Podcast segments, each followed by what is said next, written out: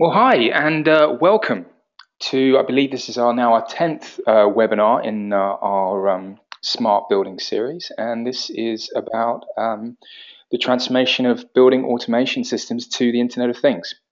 And as it says there, the future of uh, smart buildings.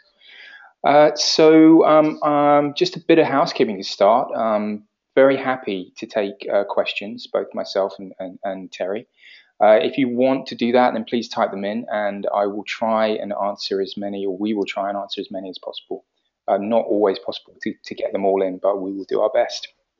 Um, and uh, in terms of uh, you know audio, we are recording this, and I will publish uh, that on our on our website either uh, later today or tomorrow. And then I'm actually thinking about sending an email out with a link to that as well. So um, you should all receive that. And, and, please feel free, obviously, to share it with any colleagues. Um, also, um, Terry has put together a white paper which we published a couple of days ago on our site, and that's going to form a lot about what we're going to discuss today. Um, so feel free, go online um, and take a look at that as well. Uh, and yeah, so without further ado, I'm going to introduce uh, Terry Casey. Hi, Terry. Greetings. Hi. Yeah, well, first of all, obviously, thanks for uh, taking the time to do this. And I just think probably be really good to just to start by um, perhaps could you explain a bit about some of the things that you've done previously, for example, Trend and how that started, and so we can maybe get a context of you know uh, where we are at the moment with with building automation. Um, yeah, okay. I mean, I, I, I, don't usually sort of want to sit and um, blow my own trumpet about things, but well, to give some context and experience on these. um, a long time ago, back in 1980, um, two of us started a company that's um, now known as Trend. Um, and the company has been, I think, has sustained uh, success um, in the market, particularly the UK market, where it commands something above 40% of the market for building automation. Um, and, um, and, the point with Trend was that we introduced, uh, arguably for the first time, um, fully programmable, distributed, peer-to-peer um, DDC systems. Um, prior to that, people were doing supervisory things. And we also pioneered the idea of using um, PCs and Windows and things for, for graphical presentation. Um, we also pioneered quite a lot in terms of market, go-to-market strategies. Um, we were the first company here um, and maybe in Europe who really wanted to um, take uh, system integrators seriously and, and yeah. arguably um, had a big influence in forming what's the system integrator market. Right, and that was a key it was a key um, part of the success, right? Um, being able to grow that channel. Yeah. Um, yes, and, and, UK still enjoys uh, one of the, the largest uh, market shares by system integrators in, in the developed world. Um, so I think that what we, we put there has stayed in place, and it's shown to be a very effective way of delivering these things to customers, uh, as well as the, the underlying technology company, the Trend being able to concentrate on what it does best as well. Hmm. Um, and since then, uh, moved on and, and things keep going. I, I spent um, 10 years as, um, as leading a Tridium in, in, Europe, Middle East, Africa, um, which was an interesting journey as well. And I think in some ways, um, uh, Tridium is, is one of the other innovators in this marketplace. Um, I mean, the, the, Niagara technology has got a massive market share, particularly in North America, mm. for what it does. And I think it brought the idea of um, control frameworks and integration platforms um, into the uh, into that building space, and that arguably with um, the, the, distributed systems and then open communication standards, I think have been the sort of three um, major stages that we've seen in building automation um, so far. Yeah, yeah. So I think hopefully that uh, puts in context, you know, where we are. And I think if you you slightly alluded to it there, this kind of uh, new arena that we're now moving into. Uh, would you say call it like the fourth iteration, perhaps, of um, of building automation? Yeah, I, I, think one of the um, ambitions we always had for um, what we now call building automation systems was that they would not only be, let people control their buildings um, properly and, and, efficiently, but also that they would provide good information so that people could manage their buildings and work out what wasn't going very well. Mm. That, that second part of things hasn't worked out very well Um, we still have people who look at the pretty pictures, but you know, nothing comes to them in terms of telling them what's um, going wrong in the system, unless it's fairly catastrophic. You know, if the plant's stopped and it can't maintain the temperatures, but it doesn't tell you very much about how well you're doing in terms of performance. And even people with these building automation systems still rely on people getting in trucks, vans, whatever they are, cars, and going to site and, and trying to understand what's going on rather than using the information that comes to them because frankly that information is not very easy to understand even if you've got quite high levels of expertise. And I think you know, this is sort of heading towards the, this next, what I would regard as the fourth um, movement in, in building automations in the time I've been involved, um, which is seeing us trying to understand better uh, and automatically what's going on in the building and what's not going on in the building so that we can actually affect some fixes. Right. So looking at the um, white paper that, that we published online, uh, that you you know that you you authored, um, I obviously read through it and read the introduction. I think the, the takeaway for me from the introduction was um, what I think what you were saying was that we have perhaps concentrated too much at the moment when looking at the Internet of Things about talking about some of the, the technical aspects, right? Big data systems, the cloud, and not enough really concentrating on um, how we are going to create value from this. I think that's right. Um, now, nothing against um, the sort of approaches people are taking. Uh, you know, Microsoft with Azure and Amazon with their platforms, they're bringing good stuff to to us, and we can use it. Um, the um, cellular phone providers are providing us good um, data plans that we can transmit data with. But those in themselves are just bits of architecture, you know, they're bits of fabric. They don't actually by themselves deliver us anything. And I think what we've got to do is think hard about what it is that we would like to do uh, with our build and our energy and our interaction between those two things in order that we can get some benefit uh, out of those things. And that takes us into what are you going to do specifically? Uh, what applications are you going to run and, and what are they going to do um, for the building and, and also by implication, um, are they going to affect the business of the people who are providing the services or, or those using the buildings? Um, and in my view, the answer to both of those is yes. Know, there's going to be some significant change in the way buildings are operated and maintained, and the, the skills and, and nature of the business is providing that. So I think that you know the, the big noise about also the connectivity and big data and, and um, cloud and all that stuff um, is true, and it's kind of got this premise that all we need to do is connect to these things which are intelligent enough to talk to us, connect them up to the cloud, and somehow magically it's all going to it's all going to work. And I think that premise is one of the reasons why the Internet of Things, in some ways, has not taken off as far and as fast in multiple sectors as people have forecast. It is taking off and, it's growing at a fabulous rate, but in pockets, you know, the telematics stuff has grown enormously, vehicle tracking and, and uh, and the like, and, and movable uh, assets going on very well. But we haven't really got terribly far in, in the building space um, or in the related energy space, in, in my view. And I think that's partly because we need to focus on what we need to deliver. And also, um, we need to work out the skills we need and, and, the competences we need in order to make that delivery.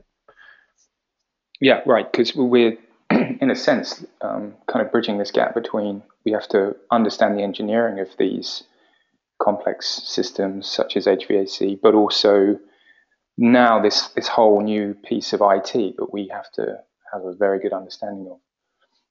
Yeah, and, and absolutely. Um, and the, so the range of, of competencies and uh, technical skills that you need to put this together is growing or has grown. You, know, you need IT skills, you need communication skills, you need some skills about if you're going to run analytics, and we'll talk a bit about those in more detail in a minute, um, then you, you know you need to actually know how to form the analytics and what it is that you're trying to detect or analyze in the data you've got um, you know, when when people talk to me about analytics, some of it I feel is a little bit of um, oh well we'll play around with the data and something interesting might come out of it. Well, that probably isn't the most sort of productive way of going about things, which is the sort of travel hopefully. Mm. Um, and it's all about looking for things which are specific Uh, we know what goes wrong in buildings um, to the large extent. That's why we have experience in these things. We've now got to automate the ways that we can detect those things and solve them, uh, and ways that we can uh, optimize our buildings in order that they will run as well as they should, um, and also that we can do that operation um, uh, to provide better quality of service to our customers, but also to do it with less effort. Hmm. Um, so, I mean, the whole premise of the Internet of Things, which is that we can uh, do better with less cost, um, is a rather lovely um, you know, double whammy, which is uh, to a very, very large extent true. You know, so we get better understanding, better knowledge, so that we can make the things run better, so people save money on the energy and, and related. But we can do that with, with less effort, less work, less people, less truck rolls. Um, so you know, the cost of the service um, drops and the quality of the service goes up, which is a it's a nice thing to happen, uh, I think, across the board. But that's only possible because you know, basically what we do at the moment is inadequate or, or a bit substandard. In, in general cases, we know that buildings don't work as well as they should. Um, you know, government studies in UK, in North America, and across most of Europe that I've seen have come up consistently saying buildings waste. Well, obviously the numbers vary, but um, between sort of 15 and 25 percent is the sort of standard deviation, with 20 being the sort of sweet spot. And what's frightening to me is that when I started in this industry in 1980, those were the exact same numbers we had then um, buildings were quoted as being you know, not run very well, and, and we can save this sort of amount of energy by getting them going right. We've improved the controls, but we haven't improved very much um, the other plant problems which go amiss, or the, you know, the fact they were never set up and commissioned properly in the first place. Mm-hmm. Uh, and uh, the, the other thing is, whereas most things in use, you know, we get better, we kind of a process will get better.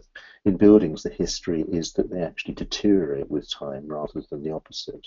So we really do need some stuff there that gets a bit smarter um, about working out those problems, uh, well, fairly automatically, um, so that we can um, you know, deploy the right levels of skills. So it is about you know, automation as well. Yeah. Uh, just to interject there, just so the people that, that came late, um, feel free to, to type in questions for us at any point. Um, I will try and, and get them answered um, uh, when, when we're able to do that. Um, but Terry, going back to you know the, this this white paper, I mean, and you postulate in there some you know concrete examples of where you think the Internet of Things is going to be um, useful, right, for, for buildings. And I, I, I, sort of wanted to go through some of those now, if, if that's okay with you. So I think the first one you talk about is this concept of energy monitoring and uh, and reducing energy consumption. So how how do you see the building end of things, how, helping well, with, with, those issues?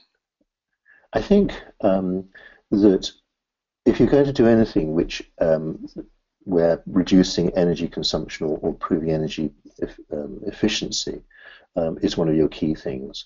You've got to measure it. Um, you know, the oft quoted and absolutely true is, you know, if you don't measure it, you can't control it. Um, is is the case. But and in this country, in Britain and in, in, a lot of continental Europe, we've been doing a lot about energy monitoring for a long time. Uh, in North America, considerably less has been done, but it's still vital. Um, but we get carried away sometimes, and we think that monitoring the energy profile of the building is the be all and the end all, and that's going to find all the problems and, and all the rest of it. And it doesn't.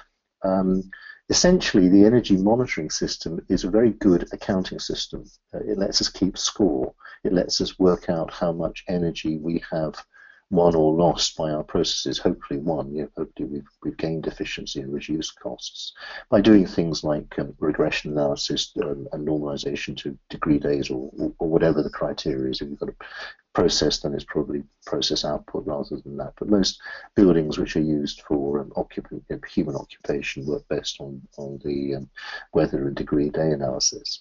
And it's very useful, and I'm not dismissing it, but um, it's useful to keep score. Um, if you've got high frequency data, that is, you know, every half hour or 15 minutes, whatever, then you can also use it to see pretty much if the consumption overnight or weekends is, is high uh, when it shouldn't be. But after that, you're struggling. You know, you're struggling to say, uh, is my building efficient or not, um, and has it got better or not, or, or, you know, if there are problems, can you tell me what they are and what I should be doing about it? So it doesn't answer any of those questions. Uh, so very good accounting system, and you know, all, all entities and things and businesses we need an accounting system to keep score but it doesn't do that much in terms of telling us what to do to fix our buildings. And you can see that because in, this, you know, in UK we've had good energy monitoring systems around for many years, and yet on average our building stock is not that much more energy efficient. So that's a starting point. Yep. Okay. We have a uh, question here. With uh, monitoring energy and use of metered data effectively, we need to design ECMs to reduce the energy consumption. How is the market for implementing ECMs and monitoring using uh, calibrated building energy uh, models? And are building managers willing to go down the simulation road? That's a, a, a very good um, and apposite question. Um, and it, it's one of those that's touched a, a, bit of a raw nerve in some of my experience. The, the, the, the thing that we tend to reach for, and every academic group that's ever come to me and made a proposal for um, you know, doing some work and some funding and, and, and whatever has always come up with the, and we'll do some modelling. We'll model the building and we'll predict what should be going on. Now, I've done some modelling stuff at, at, a pretty sophisticated level early in my career um, using um, you know, computer-based um, um, uh, finite element type models and, and fully dynamic ones. In, in, recent years, I've been involved with work in America with the Lawrence Berkeley laboratories in, in California, who do a lot of work for the American Department of Energy. Also um, involved with some of their modeling group, amongst many other things there. Mm-hmm. And the, the problem with modeling is that the amount of effort you've got to put in to produce a model which is usable in, in terms of predicting you know, what's going what's happening and measuring what's going wrong is immense. Uh, you know, you're talking about people years, and I don't mean, uh, and I mean high-grade people, you know, uh, people with uh, doctorates and the like, to actually tune your model to your actual building. Uh, if you're going to get performance which is close enough to be able to let you do any of that sort of modeling, so my experience is that it, the effort outweighs the benefit on those things. I'm not saying they're not it's not possible or it's not feasible, but the effort to actually build a model which is which is close enough to reality is extremely difficult and requires you know, huge mathematical models. I, I, found better success in doing the simple things. Um, it may be I'm just a bit simple, but maybe not.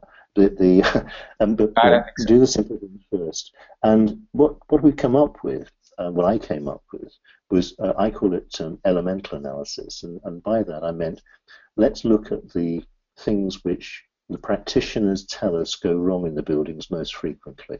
And we came up with a, a stuff, and I, this isn't my original work, we, we, we picked up on um, um, various research projects that governments had funded to find out what it was that commonly went wrong in the buildings, which caused them to use more energy uh, than they, they could be and should be. Um, and it came down to the usual Pareto's law, you know, the 80-20 relationship. Right. And um, if we could find, I don't know, it was only about a dozen different things, if we could detect those situations, we were going to capture um, the majority of, of the um, problems that people were talking about. And they turned out to be quite simple things. Um, things like um, the valves were sticking, yeah, or the actuator linkages were, were not working on them or the seats had broken, so the, the valves were letting by. Um, frighteningly, in North America, where they use a lot of, of what's called rooftop units or package plant, a study showed that over 50%, I mean only just over 50%, but 50% of all the rooftops in North America had failed uh, fresh air damper systems. Um, and, and Americans call them economizers. Mm. Um, and that's kind of absolutely frightening levels because those are fundamentally the only reason you put those on is to get better energy efficiency. Mm. Um, so there's the top two. The next one is plant running where it's not supposed to. I think number three was sensors misreading, uh, not necessarily failed, but just giving false, you know, bad readings. Right.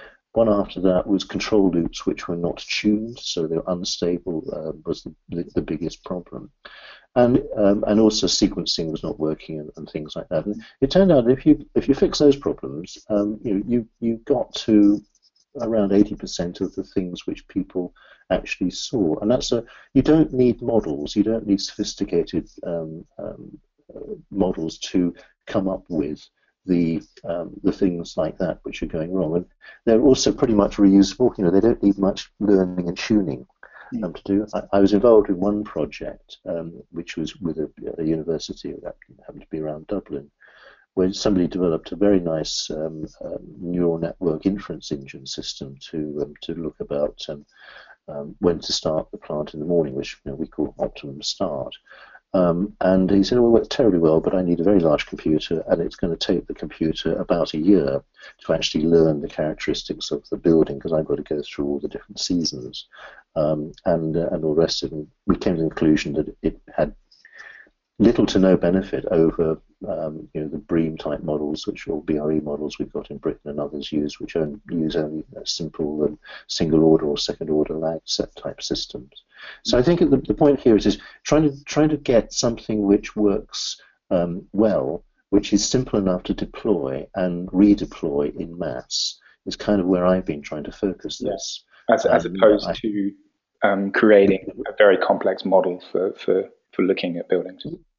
Yes. Now, if, if I'm a guy who's making a piece of equipment, a plant, a chiller, or, or, an air handler or something, it may well be worthwhile for me to model that piece of plant because I'm I'm making it by the hundreds and thousands and tens of thousands. Um, I can do that. But in terms of looking at the whole building, um, I found far far better success in looking for these what is relatively simple things and, and things that we can use uh, analytics and rules, uh, rule-based analytics, to, to do rather than model reference ones or, or neural networking ones. And that kind of that's brings, experience. That brings us kind of neatly on to talking about fault detection, right?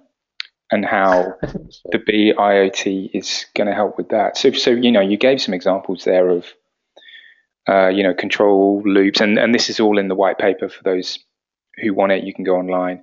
Sensors not reading correctly, um, control rooms, uh, control loops not turned um, or not tuned, resulting in poor control.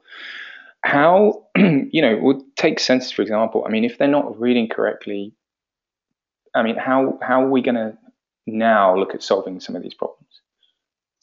Well, the, the, the good news on these um, rule-based things is that you can run the rules on the the data which you can get from the building uh, automation system, the BAS, um, and you can detect um, these situations with reasonably high degrees of certainty. In my experience, I, I was getting um, a program I was running on this um, um, in a, in, a, in, a, role I was in before. Um, we, we, were getting into sort of the 80% sort of positive positive detection. That is, you know, we, we found a, what we thought was an event, and it, it turned out to be the case. Um, so you can get these to work reasonably well uh, without going into into a lot of, um, uh, of strangenesses. Uh, sorry, strangenesses, complexities. I'm sorry, I used completely the wrong word there. Um, and the, the, list I came up with there is, I think, um, in one of the studies, which was um, by the um, Portman Institute in the US. Came up with a list rather longer than the one I've got there, but those are the ones which which stuck and those are the ones which were repetitive um, things there. So the the fact that because the say the heating valve is is um, stuck open for whatever reason, then um, the cooling system is compensating, so simultaneous heating and cooling. But one of the, the learnings on that was that some people I've seen do rule-based analytics for heating and cooling at the same time and they're just looking for the control system outputs um, to say, oh, look, you know, it's asking for the heating valve to be open 10% and the cooling valve to be open 20%, and you know, we're not trying to de- dehumidify or something.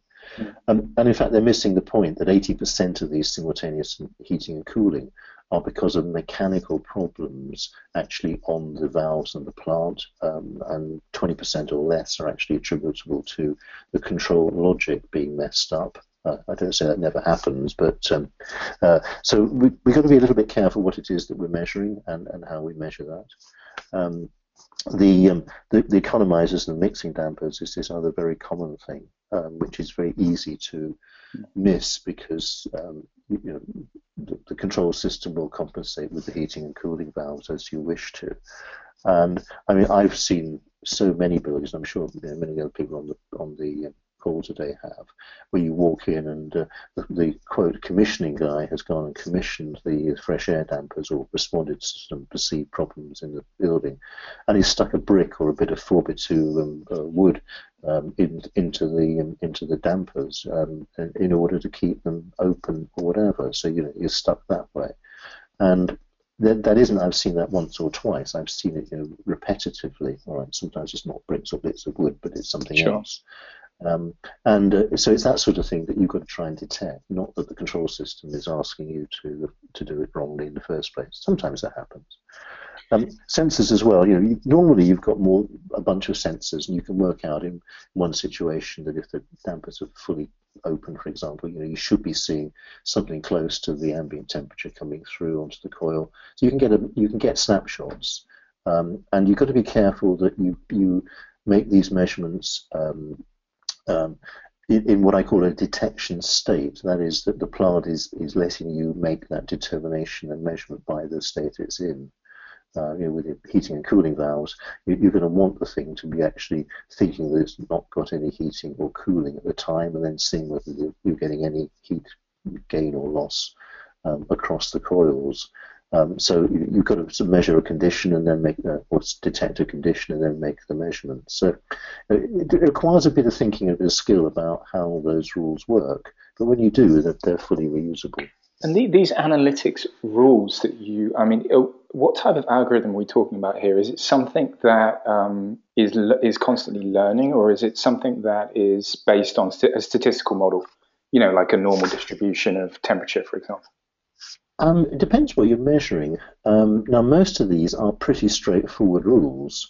So, you know, if um, if the va- heating valve and the cooling valve have been shut for the last 10 minutes, and hot water and cold water are available and the fan is running, then you know if the on-coil temperature is um, much different from the off-coil temperature, you know, then you've got a leak.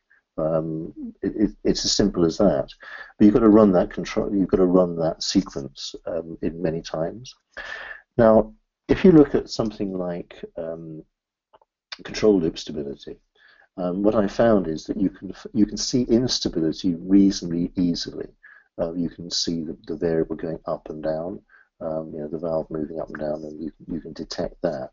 What's harder to detect is if it's the other way and the control loop is underdamped, that is, it's too sluggish. You know, your proportional is, is uh, band is too wide, your gain is too low, your integral is too short, whatever. And when I'm doing that, I have I've generally used uh, statistical techniques. So I've looked at the standard deviation from set point. point, and if that goes wider, then it's a sign that the control is sloppy and that it's not really achieving things. So we, we mix the techniques. Some of them are straightforward rules uh, with a bit of bit of twist on it because you've got to put some time functions in and persistence in. And some of them uh, I use statistical processes as well. The statistical ones are also quite good at finding out if the if the plant's wearing. You know, so you've got wear problems on that. But none of these are particularly complex uh, to do, and sorts of you know, machines, uh, the computer machines and tools we've got today let us build those sorts of rules relatively uh, easily hmm. Without too much um, learning. And you, you also talk about having analytics at the edge. So the the building Internet of Things needs analytics both at the, the cloud server level, but also at the edge in the building. Can you can you yeah. elaborate more on that? What is the yeah. advantage to that? With pleasure, because this this is actually, I think, um, something which um, I, have observed many people not um, quite getting, and, and the results being that their analytics haven't delivered what they hoped and expected. Um, so, um, if you're going to do something like um, do the regression analysis for energy consumption and degree days, great, you, you've got one measurement per day you know, which is your, your energy consumption, another one which is your degree days, and you store that in probably in your central or cloud-based system, and you compare that over quite a long period of time. And you know, stuff I do is we quite commonly will look at you know, a, a year's worth or, or multiple years worth of data in a data set. Um, and that's good. You, you want to look at the long-term trend of that. You want to look at the long-term pattern. to get the, the savings process using CUSUMs and the like. But you also um, want to keep a storage of it. You want to know for a long time. Um, and I only need a low frequency data set once a day. So that's really good at putting at the server level at the cloud. Um, let me contrast that with something else, which is, say I'm looking for control loop stability, and if I've got a, um, a valve which is uh, um, oscillating the control loops and got too much gain or whatever, um, then that valve is going to go open and shut. I don't know, depends on the system, but probably every um, every two or three minutes, say three minutes. Um, and um, it, we, we, in order to detect a valve going open and closed every three minutes, you know, you don't want to be measuring every 15 minutes. So you've got to, you've got to measure more quickly than your process um, is, is reacting, more quickly than the valve's moving. And actually, if you can remember your sample data theory from college, I can barely do so, but just about, then um, you, know, you find that you've got to measure three times faster than your process. So your three-minute valve oscillation, you really need to be measuring every minute. Um, so if you're bringing the data back every minute, um, and it's a lot of valves. That's a lot of data to bring back, to transport, to store at your cloud stuff, and then run, run analytics on. You can do it, um, but I found it easier to actually push that type of high-speed analytic down to the edge and keep it in the building in a machine rather than transporting it. Uh, it reduced my data communication load and cost. It reduced my server load and storage and input data and things. So that worked a lot better. Um, and the other thing is, you know, I don't need to know what the valve did yesterday or the week before or the year before that. Uh, I'm making a, a, determination as to the state of that control loop now. Um, and after I made that determination, I don't need that data um, anymore, or maybe I'll keep the last day of it so I can show the technician who goes to site what was happening. So um, we don't have to have much persistence of data. So combination of high frequency and low persistence means probably better keep it at the edge. And then the other one, which is um, uh, low frequency and high persistence, so keep it for a long time, probably be better at the cloud. Um, so I think you know, the, the, idea of a distributed system is good, but if you try and run plant-based analytics looking for these particular plant problems on traditional building automation system, 15 minute, 30 minute data logging at the, at the center, I'm afraid you, you're more, well, you are going to be quite disappointed. They're not going to actually find the things that you're looking for. Right. So, so it's really about having this combination and understanding so. the, the, architecture. You really yeah. be able to understand what is the best scenario for and, the type of data you're dealing with. Yeah, I think I think that it, well, I don't think I know that's the case, um, and that therefore having a, a, a, mixture of distributed and centralized architecture uh, seems to be the way that we can work to get the best out of these things, mm-hmm. and realizing that we're dealing with different sorts of things for different sorts of reasons. But um, edge analytics, in, in my experience, is one that we absolutely need if we're going to find these plant problems. The detection algorithm itself isn't complex, as we briefly discussed, um, but the uh, getting making sure that you're measuring quickly enough that you can see what you're looking for um, is is absolutely vital. Mm-hmm. And the same goes with this thing about you know the valves leaking and the rest of it. You've got to be certain that the the valve stays in the condition you think it is, and is shut um, while you're making that determination. Um, and if, again, if you do it every 15 minutes, you, you won't see it. You won't see other things which are coming on and off too quickly and, and uh, doing dry cycling or whatever. Yep. Okay. I um, just had a also a, um, a question message about um, a link to the white paper. If you go onto our website memoori.com, you'll see it right on the front page, and it's uh, it's called the Building Internet of Things how will it affect our buildings and our business? Uh, and I think we published a couple of days ago. Uh, then um, you go on to discuss uh, about um, demand management and and sort of more about obviously the the supply side of um, the of the electrical um, demand management. Um, can can we now sort of then look at uh, how that works and what the effect of building out of things is on that? Well, yeah, I mean, um, so the basic premise is that um, our electricity um, supply industry is going through quite significant metamorphosis. Um, the, the, company um, IntelliStar that I'm, I'm part of has a, uh, I think it's America's largest independent electricity producer as a, as a uh, on its board, a minority shareholder. So we kind of get some insight into how that industry is moving, uh, particularly in North America, but also across all of the, the, developed world. And we're seeing a number of common factors going in. We're seeing um, a movement not to eliminate, but going away from central power plant into distributed um, uh, generation um, in various forms. We're seeing um, a movement to renewables and uh, particularly wind and solar. Um, if you're in America, it's more solar. If you're here, it's a bit more wind. And you're seeing also um, different types of demand going on to the, the grid. Um, one profile I was looking at is in um, in all of our worlds, but particularly in, in California, electric vehicles are becoming far, far more common. And you're suddenly finding that the grid is peaking um, in the evening when people drive home and plug their um, electric vehicles in, and the solar farms are no longer producing photovoltaic for you.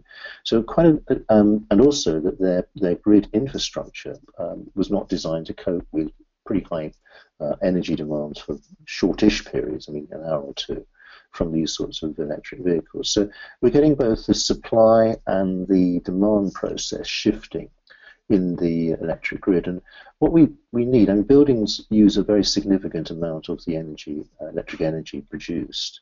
So if we're going to uh, make any effect on this, we're going to have to bring buildings into the smart interactive grid and uh, get them so that they can understand a bit more about um, how what, what, energy is available um, and um, and how to utilize it. Now, buildings are surprisingly tolerant, actually, of shortish term changes. Um, you know, they've got a fair amount of of mass in their, their thermal structures and also in their services systems. You know, the water's flowing around all the rest of the place. So you can make changes um, which have got fairly significant, when I say short term, I mean an hour or two type changes um, in consumption, and then longer term if you want to change set points. So getting a building to be a, a full member of, of the smart grid and the electric grid is going to be important and, and vital to that process. Uh, and there's various initiatives going on around um, the world in terms of getting buildings to and other things to interact in the smart grid, and to respond to either, hey, we we we've got an emergency situation, please can you can you shed some load, and that occurs relatively rarely, to um, the idea of the energy is looking expensive at the moment because we have some form of dy- dynamic pricing measured day ahead or, or, or even instantaneously. Um, and so, can we respond to that as a price signal? Or can we be sort of intelligent members where we're balancing supply, demand, and, and uh, locally and, uh, and grid?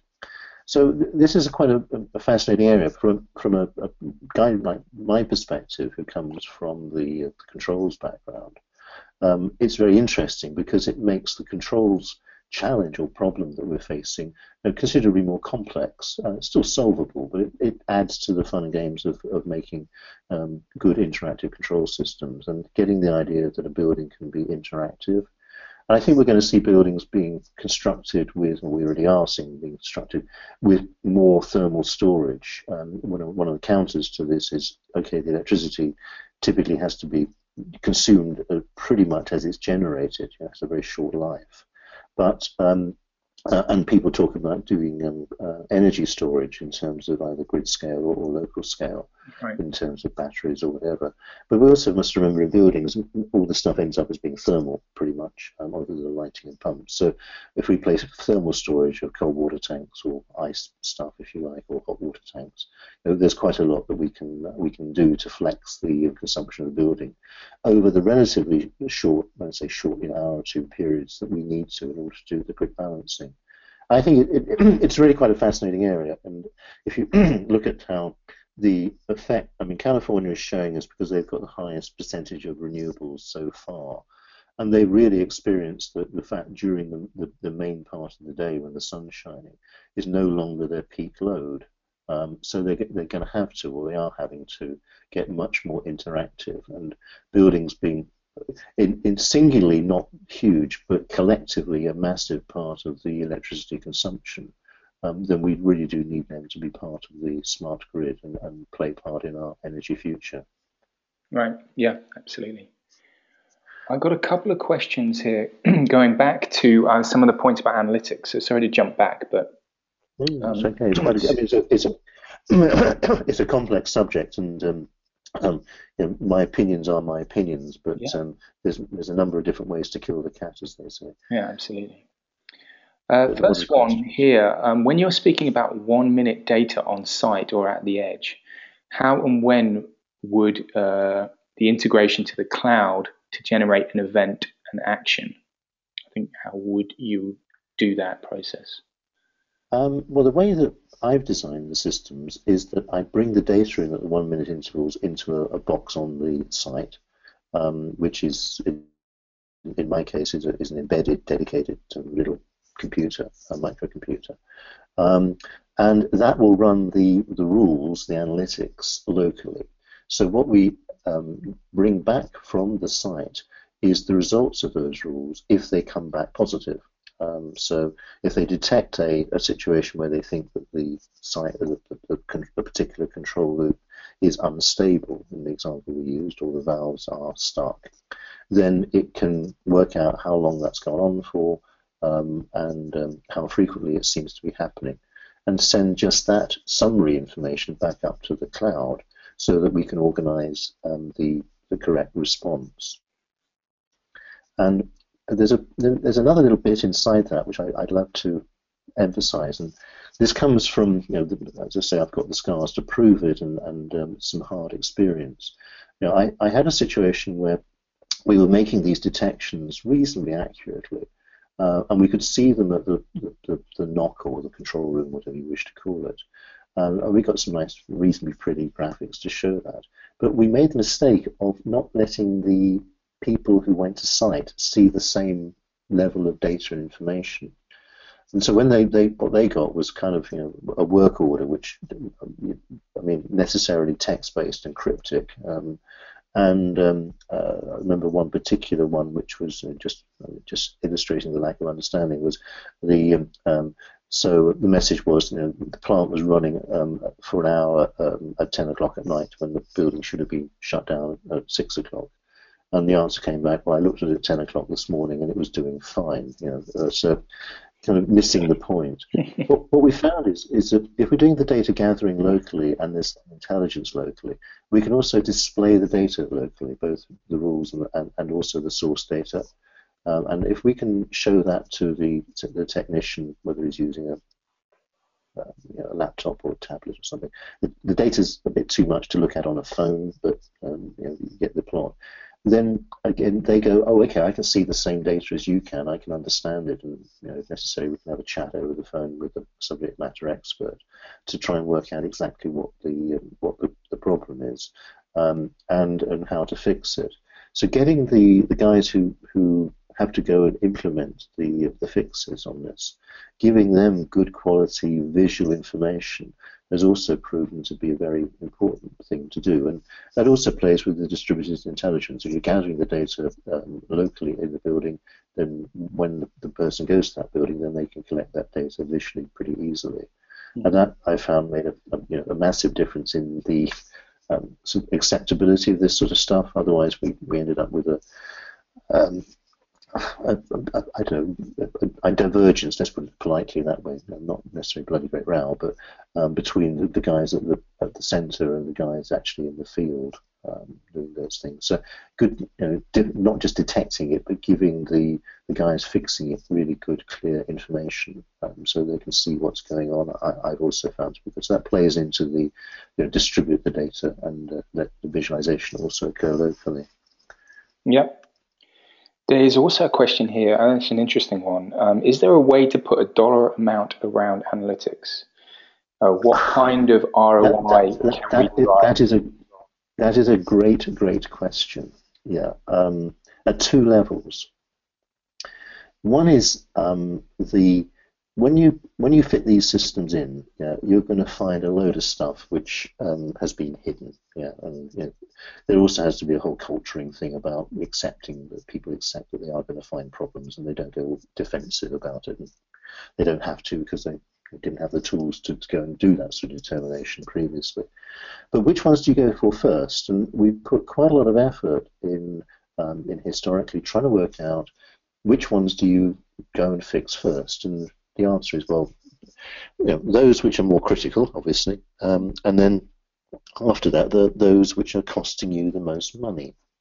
So, um, being able to you know, equate the, the problem with some cost function, even if it's a bit a bit hit and miss, you don't have to go into very sophisticated models if you don't want to. It's pretty important.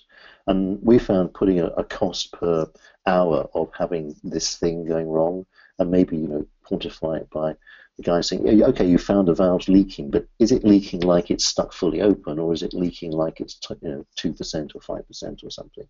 Um, where am I? Where is my time going to be best used? So I think that's the um, um, that's the, the things to look at in, as right. prioritization. And that, that ties the one of your, your other points about reducing labor costs, right? Being able to um, streamline yeah, and, and, work, these work and the, orders. And the ones which, which, you know, are, hey, you know, it's costing me, but it's only costing me, you know, 50 pounds or euros or dollars a week or something. Yeah, fine. Well, maybe we mop those up and, and try and visit that area or, or, or wait till we've got a bunch of things on the same uh, site or, or, or in the same area to go and fix. I mean, be be pragmatic about it. Um, I think that's an important thing. The bit then about well, how much could I save by using analytics overall is um, is very difficult.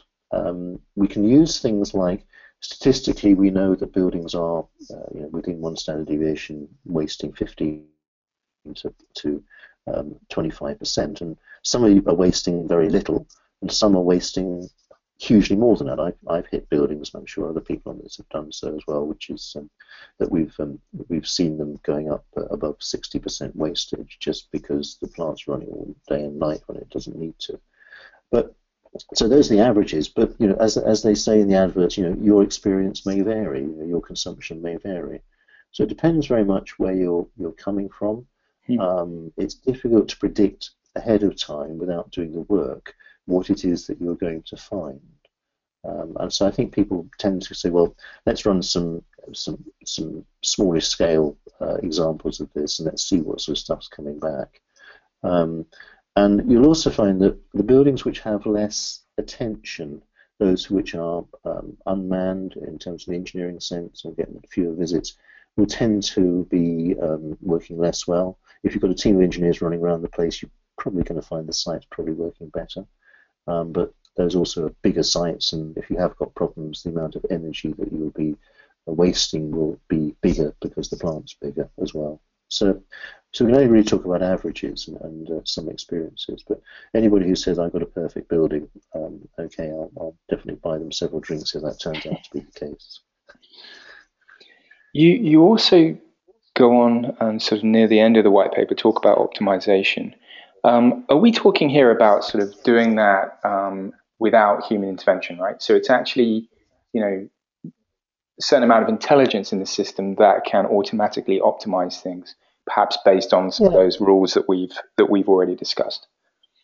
Well, there's yes, okay. So, what are we talking about optimization? I mean, I've used the word sort of correctly in the sense it's trying to optimize the way that the plant works, but it's a little bit of a grandiose thing for something we probably do understand we all know that um, in most cases, not all, but in most cases, we, we work in a contractual framework that says if it's spec to do this, I'll make it do it. If it's not, I'm and, it, it's more complex, then I'm not going to bother. So if it's spec to vary the flow temperature of the hot water against uh, outside air, it will do so.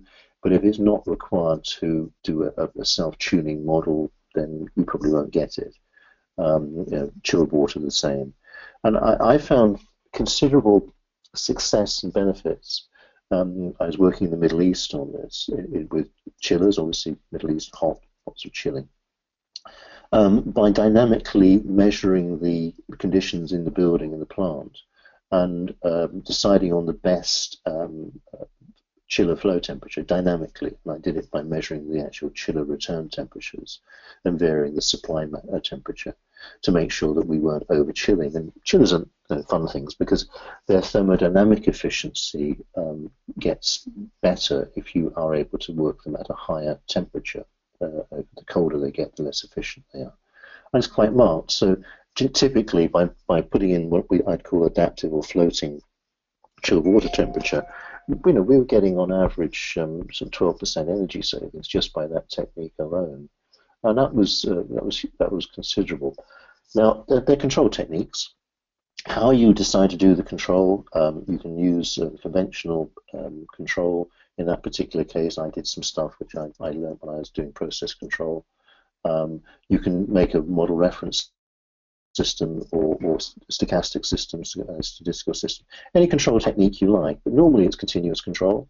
Um, some of these work quite well on something called fuzzy logic or fuzzy control, mm-hmm. but they're just techniques that the control engineer's got in his in his in his armory um, to go and affect that level of optimization.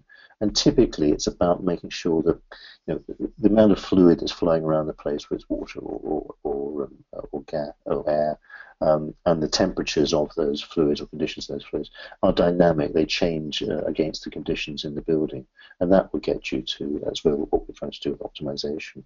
I mean, there are companies around who just do that. That's their specialization. They've got what they think is some you know, secret source uh, to do with how they manage their chiller plant or, or whatever.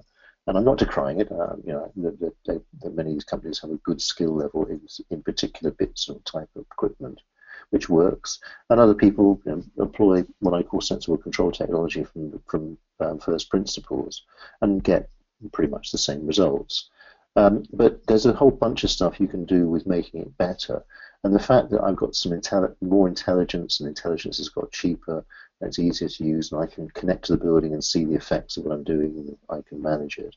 Um, there's a serious opportunity there, and I'm really trying to list in here what I think are the all the things that we can sensibly do to make our buildings more effect- effective and efficient and better serviced um, with the sort of technology we've got, and particularly if you're going to have distributed um, technology with with um, computer systems that are bunging into the building for gathering the data and doing the analysis, then you can very easily make them do this sort of optimal control as well, mm-hmm. because they have that sort of speed and performance. So it's a thing to do, you know. And the the very best of very modern buildings probably have a lot of these things working already, um, but the vast, vast majority um, don't have as much of that as they should, and you know, we can be wasting, you know, uh, as I say, 10, 15 percent of our energy because of the lack of optimization. Yeah. I put up this slide um, here, uh, which is taken from our uh, report that we did earlier this year on the transformation of building automation to BIOT. Um, and we we did split that down, looking at hardware and also, you know, some more of the software. Um, so so that was sort of our assessment of the market opportunity globally here for for this kind of systems that we're talking about. Um, you know, uh, and pretty significant growth is is what we're predicting. Um, I think the fact you identify the enablement hardware as well as the cloud services as well as the connectivity, you know, you're um, making the um, presumption or you've made the determination um, that you do live uh, in some form of distributed um, architecture. Right. Um, my point is to make sure that the things that you go and put as, as you know, hard, hardware enablement actually do a job for you rather than just connecting and gathering data, that they actually do the things that they should do and do them at the appropriate place in the architecture. Absolutely. That's the thing. And I wanted to show this slide as well because I know obviously what we've talked about pretty much exclusively today was about energy, and and that is a you know a huge uh, part of of, of going to be the you know the advantage of using the, uh, the BIOT, um, you know, saving energy, etc. Uh, but there are obviously, of course, a lot of other different types of systems that go into buildings. Uh, you know, based around, for example, security um, and, and, and other things. What um, we we haven't talked so much about integration. It is, and having you know worked at Tri- uh, uh um, for example, how do you see the integration um, kind of dilemma or problem being played out now? Is are we going to? And we talked about it for a while about um, bringing systems together. Is is this going to speed up this process? I, I, think it does because I think to make um, a building IoT platform work, you've got to talk to um, all of the relevant systems in the building, all the systems which are part of the fabric of the building. So that's the HVAC systems and the lighting systems and maybe the electrical distribution systems and the like. And you need to, and obviously energy metering too. So you bring those back, um, and you, you have a, a, fundamental need to integrate. But that's not quite the same as saying, well, I, I, I want to have a different manufacturer's chiller controller than, than is on the fan coil or, or whatever, but it could be that as well. And I think that our industry has come a long way. I think um, Tridium and Niagara has had a, a, good part to play about producing uh, an integration framework, uh, which also lets you do the visualization and control locally. Mm-hmm. And that, that's proven to be the, the, the, the, most, well, not just the best way, the, the only really practical way that we've seen multi system integration going on and, in, and creating this into a single data model. Um, so I think that's there, but the, the benefits of integration um, really come out when you start trying to add value by understanding the intersection of um, energy, lighting, and HVAC. And um, I've taught, I've used mostly um, HVAC as my examples because that's the high density stuff. But yeah.